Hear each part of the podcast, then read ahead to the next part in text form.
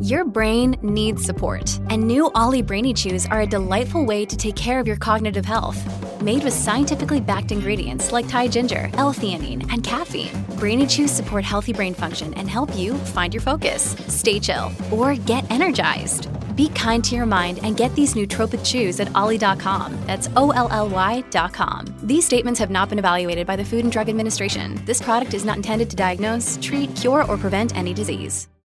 Hello, everybody. This is Marshall Poe. I'm the editor of the New Books Network. NBN listeners like to read books and buy them. So we thought we'd tell you that right now, our friends at Princeton University Press are having a remarkable site wide sale. You can get 50% off books, including ebooks and audiobooks, with the code 50, F I F T Y, at checkout until May 31. You can save some real money on Princeton University Press books. I encourage you to go there and check it out. Welcome to the New Books Network.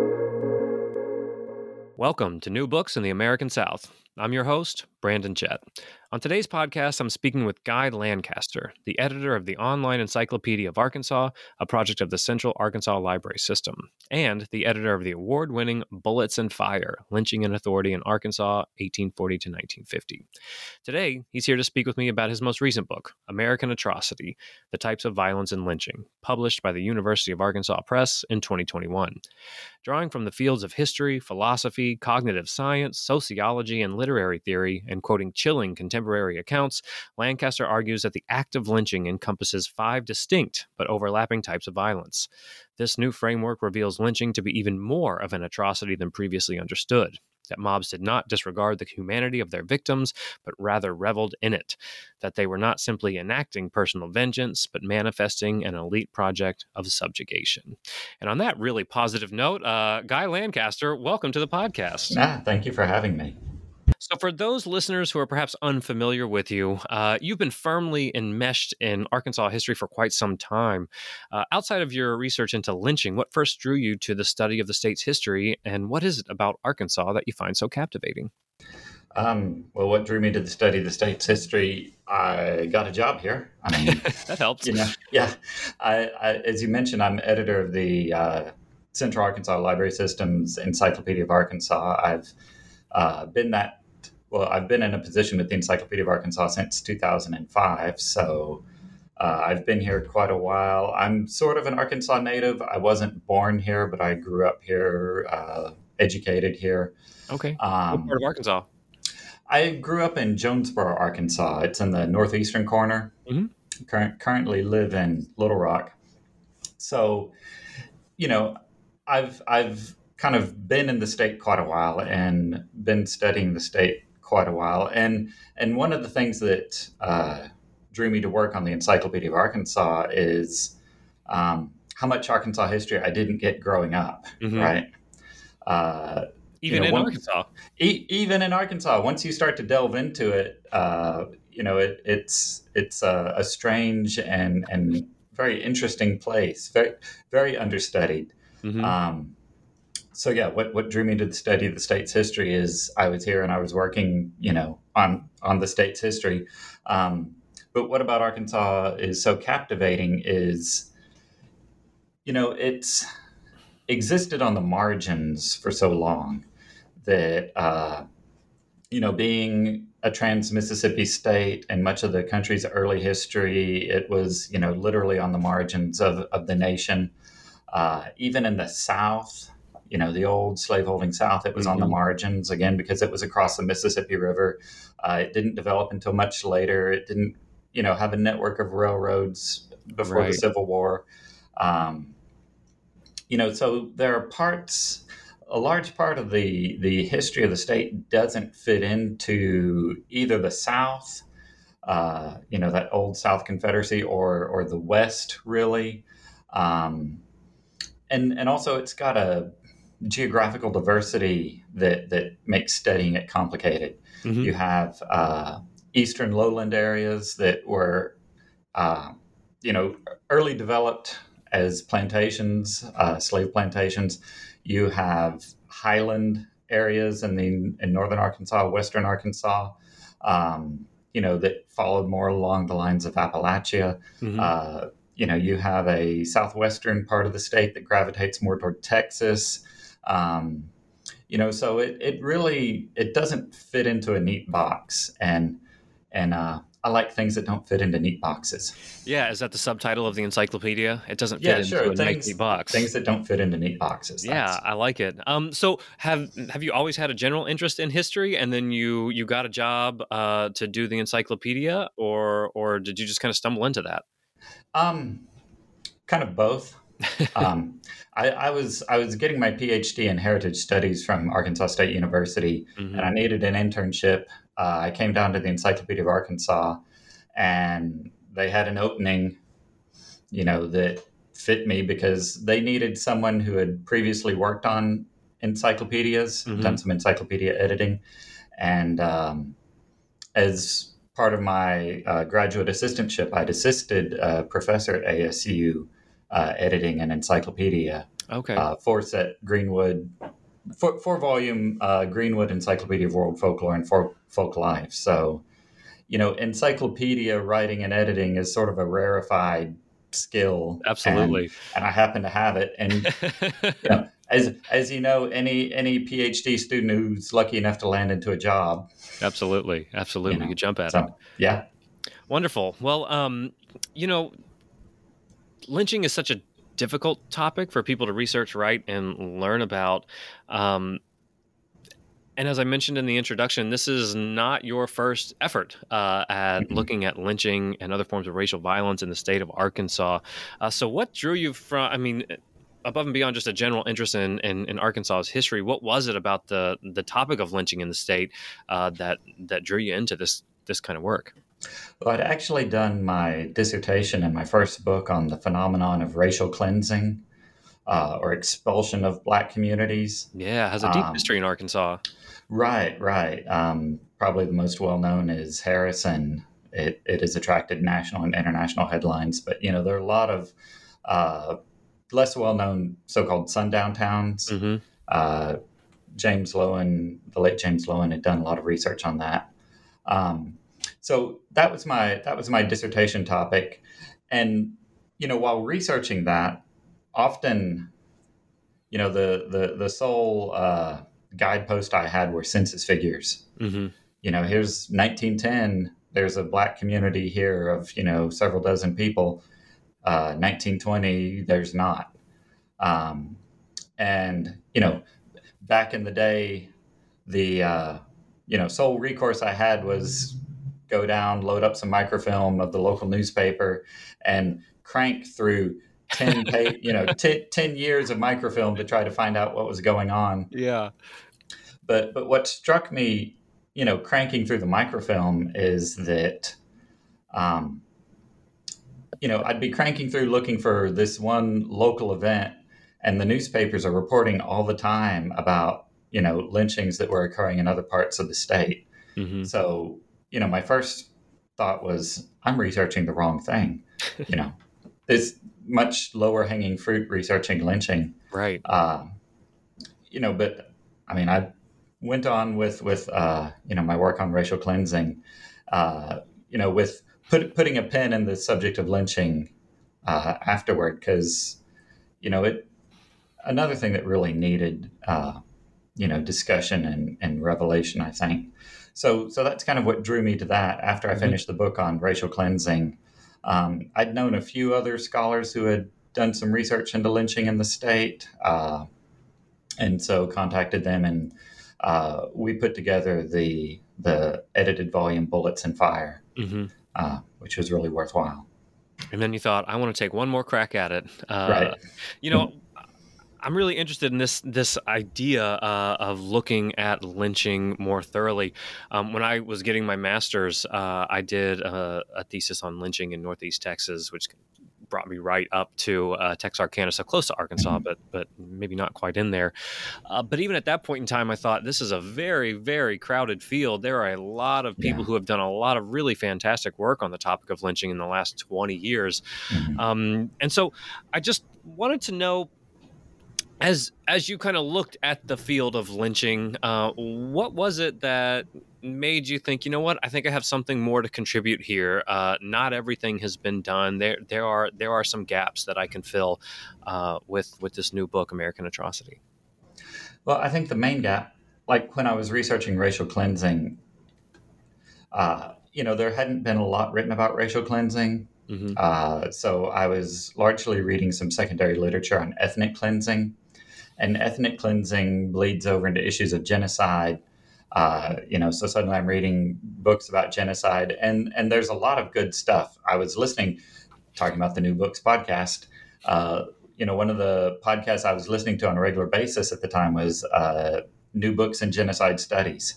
Hey, we always uh, like to plug other New Book Network uh, channels I, on here. I highly recommend it. But, you know, one of the things folks in the field of genocide studies were doing was trying to look at commonalities uh, across case studies. Mm-hmm. Um, so, you know, looking at what what unites these various events, what what sort of characteristics uh, do we find common, you know, leading up to these events, during the perpetration of these events, after these events, and you know, a very a very sort of broader framework. Um, and one of the things that had dissatisfied me about the study of lynching uh, up to that point was that there didn't seem to be a broader theoretical framework on quite the same scale. Sure. Um, you had studies of lynching in the West that were looking at it more through you know outlawry and criminality. Mm-hmm. Uh, studies on lynching in the South looking at it more through uh, the prism of race and continuation of slavery and the like. Mm-hmm. So I was trying to, you know, with American Atrocity, take some of the broader framework thinking I'd gleaned from you know all that theoretical reading and and apply it to the issue of lynching. Yeah, I think you did a really, really fantastic job of bringing something new to the table. And honestly, when I first got the book, I thought, oh, great, here comes another lynching book. Yeah. It's just about a different state, and it's going to just talk about similar patterns that we've seen and just say, hey, but this happened in Arkansas. Arkansas mm-hmm. matters too. Uh, but I thought you really went above and beyond just saying, hey, here's another state where lynching happened. So congratulations on, on, on, on really putting together a great book. And as, as you kind of just brought up. Uh, this book is obviously based on a lot of research, newspaper accounts. If anybody who's ever studied lynching kind of knows that that that in many ways is the bread and butter uh, of, of, the primary source base. Uh, but as you just suggested, you took it one step further and really got into several different theoretical approaches to the study of violence in general from a number of fields. Uh, the five chapters are largely focused on understanding lynch mob violence and unique, but as you you argue, reinforcing theoretical frameworks. And so I thought uh, it might be worth it to briefly explain explain each framework okay. as, as yeah. kind of simplistically as mm-hmm. you can, obviously, and then maybe provide us with uh, a couple of explanations as to how each framework kind of distinctly functions, um, or is at least present in these in these instances uh, of mm-hmm. lynch mob violence. So I yeah. know that's a lot to put on you, um, but if you could just give us kind of a, a rundown, that would be great. Yeah, absolutely. So I start with looking at lynching as group violence.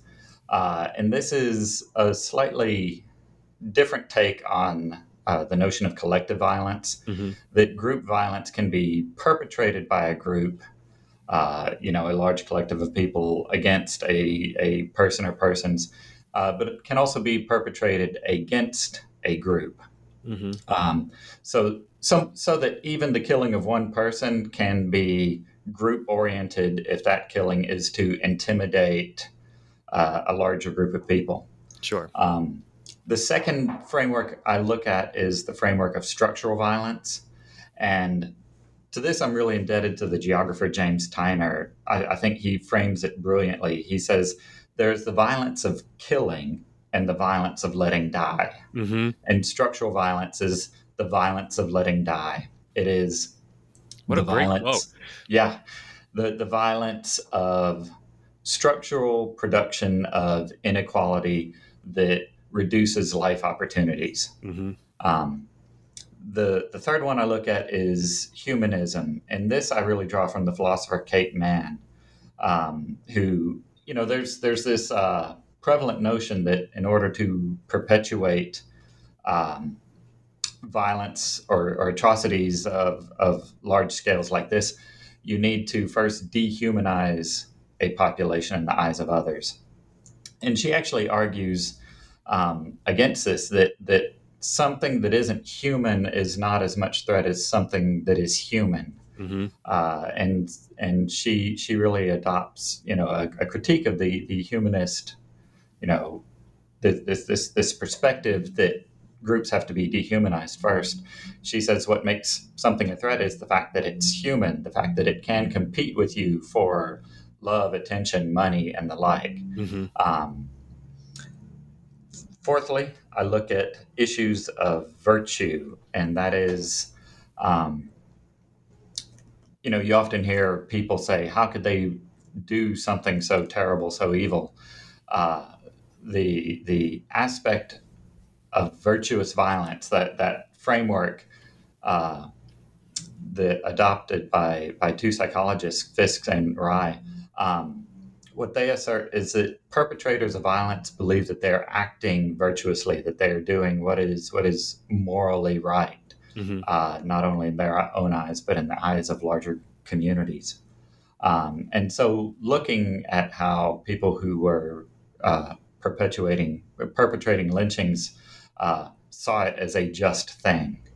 Um, and lastly, I look at matters of uh, scapegoating, uh, drawing largely from the work of theorist Rene Girard, mm-hmm. who who saw um, scapegoating as a, a, an outgrowth of what he called mimetic rivalries.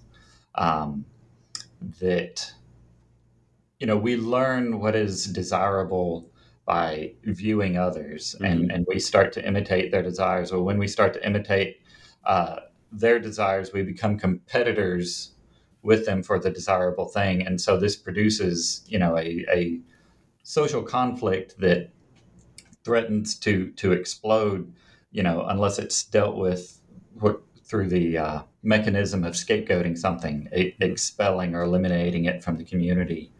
Um, and and this you know, talking about the overlapping, you know, it's the scapegoating ties back into, um, for example, the the humanist aspect of violence because you can't scapegoat something that is completely estranged from the community.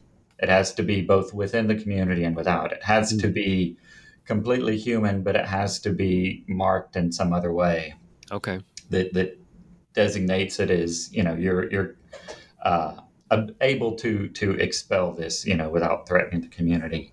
Um, you know, it's also group violence, and that it's perpetrated by a group upon an individual or individuals for the virtuous preservation of the group. Mm-hmm. You know, so so all of these overlap, and uh, you know, I, I do have to say, you know, you you write a book, you publish a book, and then you read something that makes you rethink it. Mm-hmm. Um, I, I later encountered a, a book uh, by a guy named Mark Ayyash, uh, Hermeneutics of Violence, and he used the term dimensions of violence. And I wish I'd encountered that book beforehand, uh, you know, and adopted the term dimensions of violence rather than mm-hmm. types, because type, you know, makes these sound a little more separate than they are. Right. You know, they really are different ways of viewing the same phenomenon. Mm-hmm.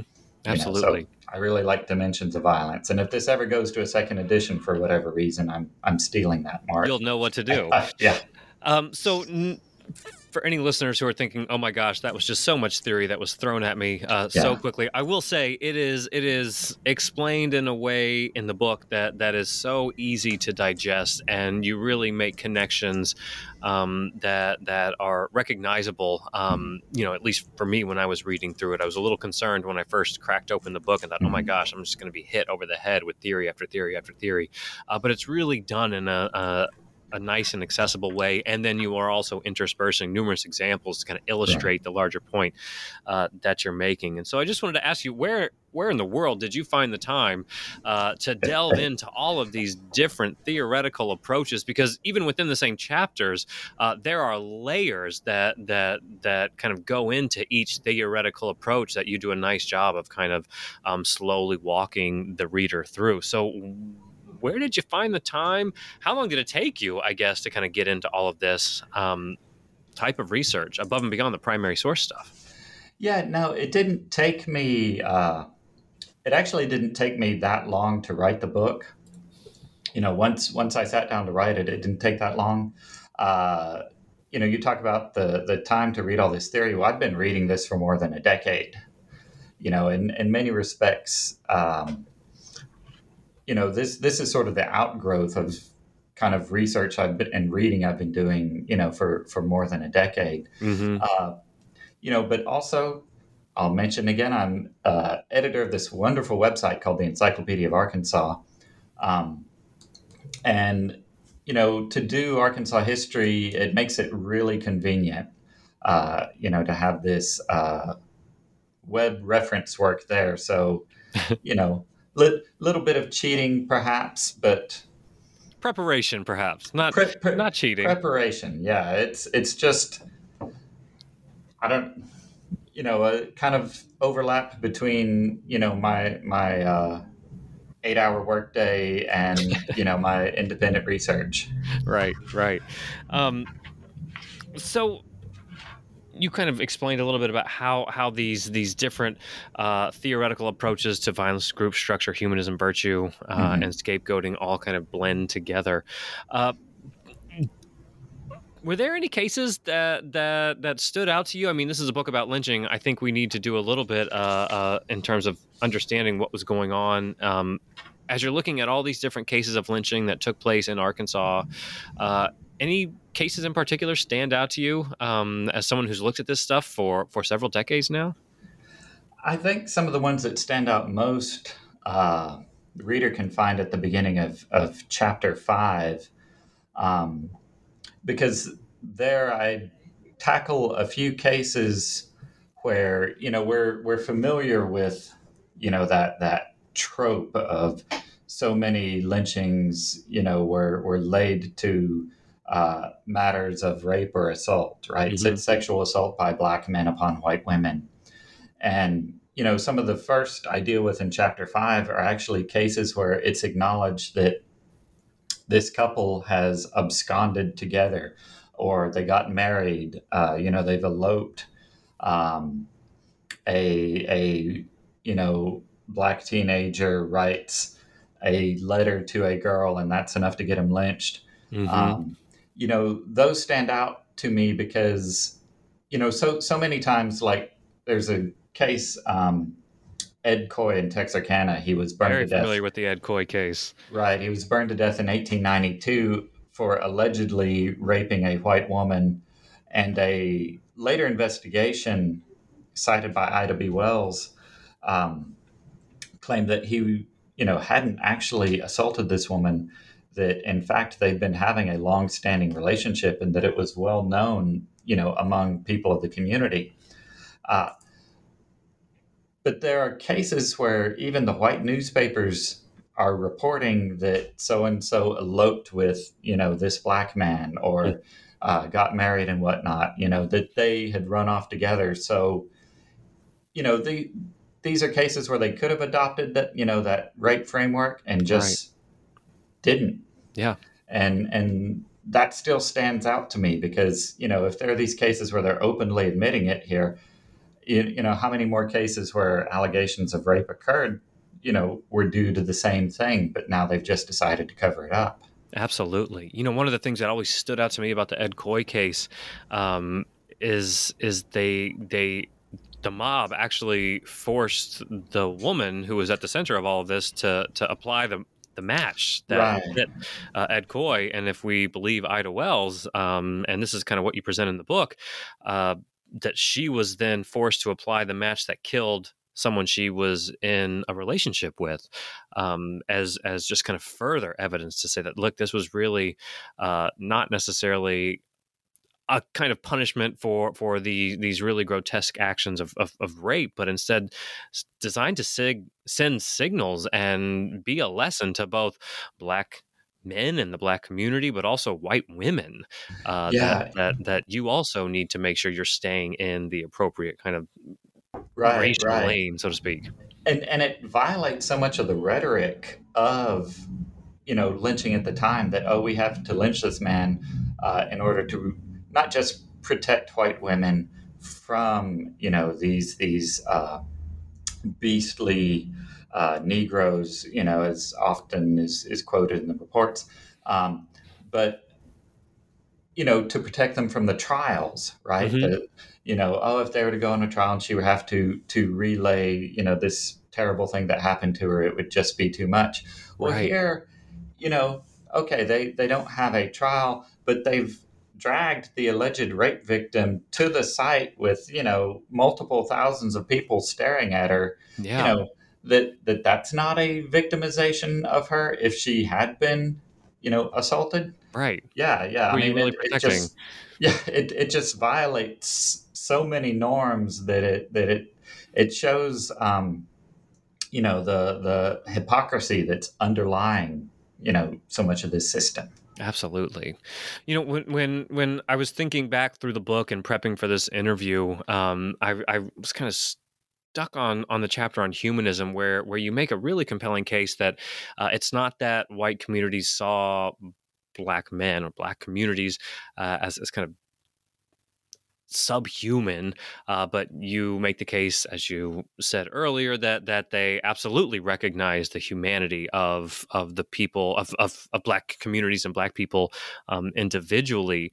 Um, do you ever get any pushback on any of these arguments that you make? I mean, especially saying like, no, they they they fully recognize that that these these were human people, not necessarily less than, but just groups of people that they were competing with, and they needed to to kind of come up with strategies uh, to keep them down. I mean, it's it's it's a pretty compelling argument you make across the five chapters. Any pushback when you've kind of put this work out there? Now, I guess the book's been out for a year. Um, what's the feedback been?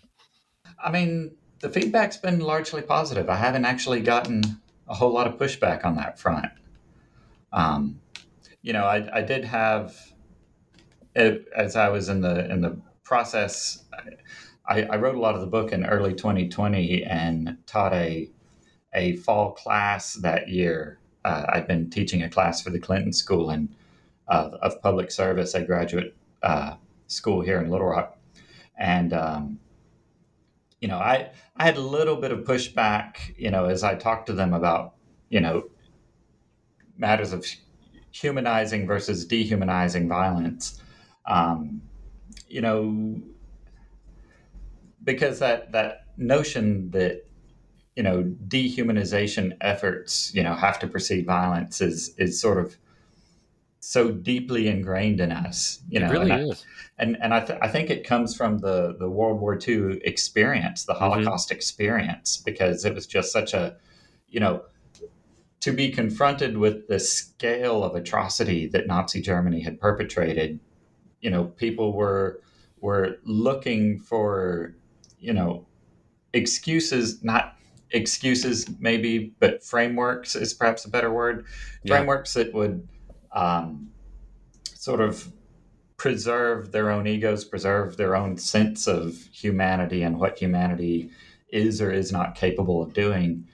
And, you know, so I think they decided that, oh, the people who had perpetrated these must have been subject to, um, you know, this, this campaign of dehumanization. Um, and, and that's so deeply embedded in us. It wasn't really until the 90s with like Christopher Browning's Ordinary Men and some other works that that really started to be called into question. Hmm and realizing that you know no many of these the, the people engaged in these these mass killings you know weren't moral monsters. They were human beings. Hmm and you know fully aware of the fact that they were killing human beings. Absolutely. Absolutely.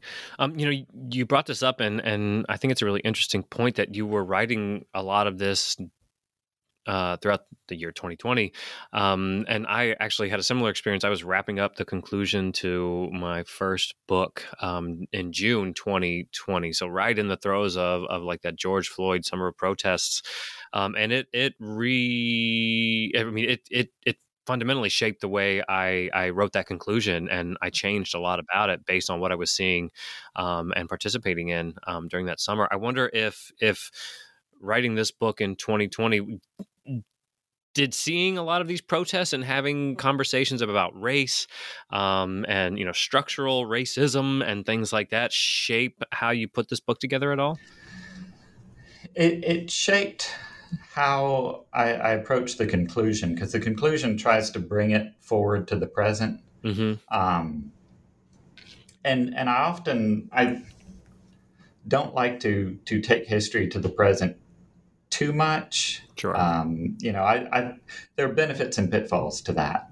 right. Um, you know, I often think it's we, we need to understand the past on its own terms and not just look for lessons or analogs to our present time. mm-hmm. You know, but I think, you know, there, there's a great C.S. Lewis quote about, you know, we study the past because we can't study the future.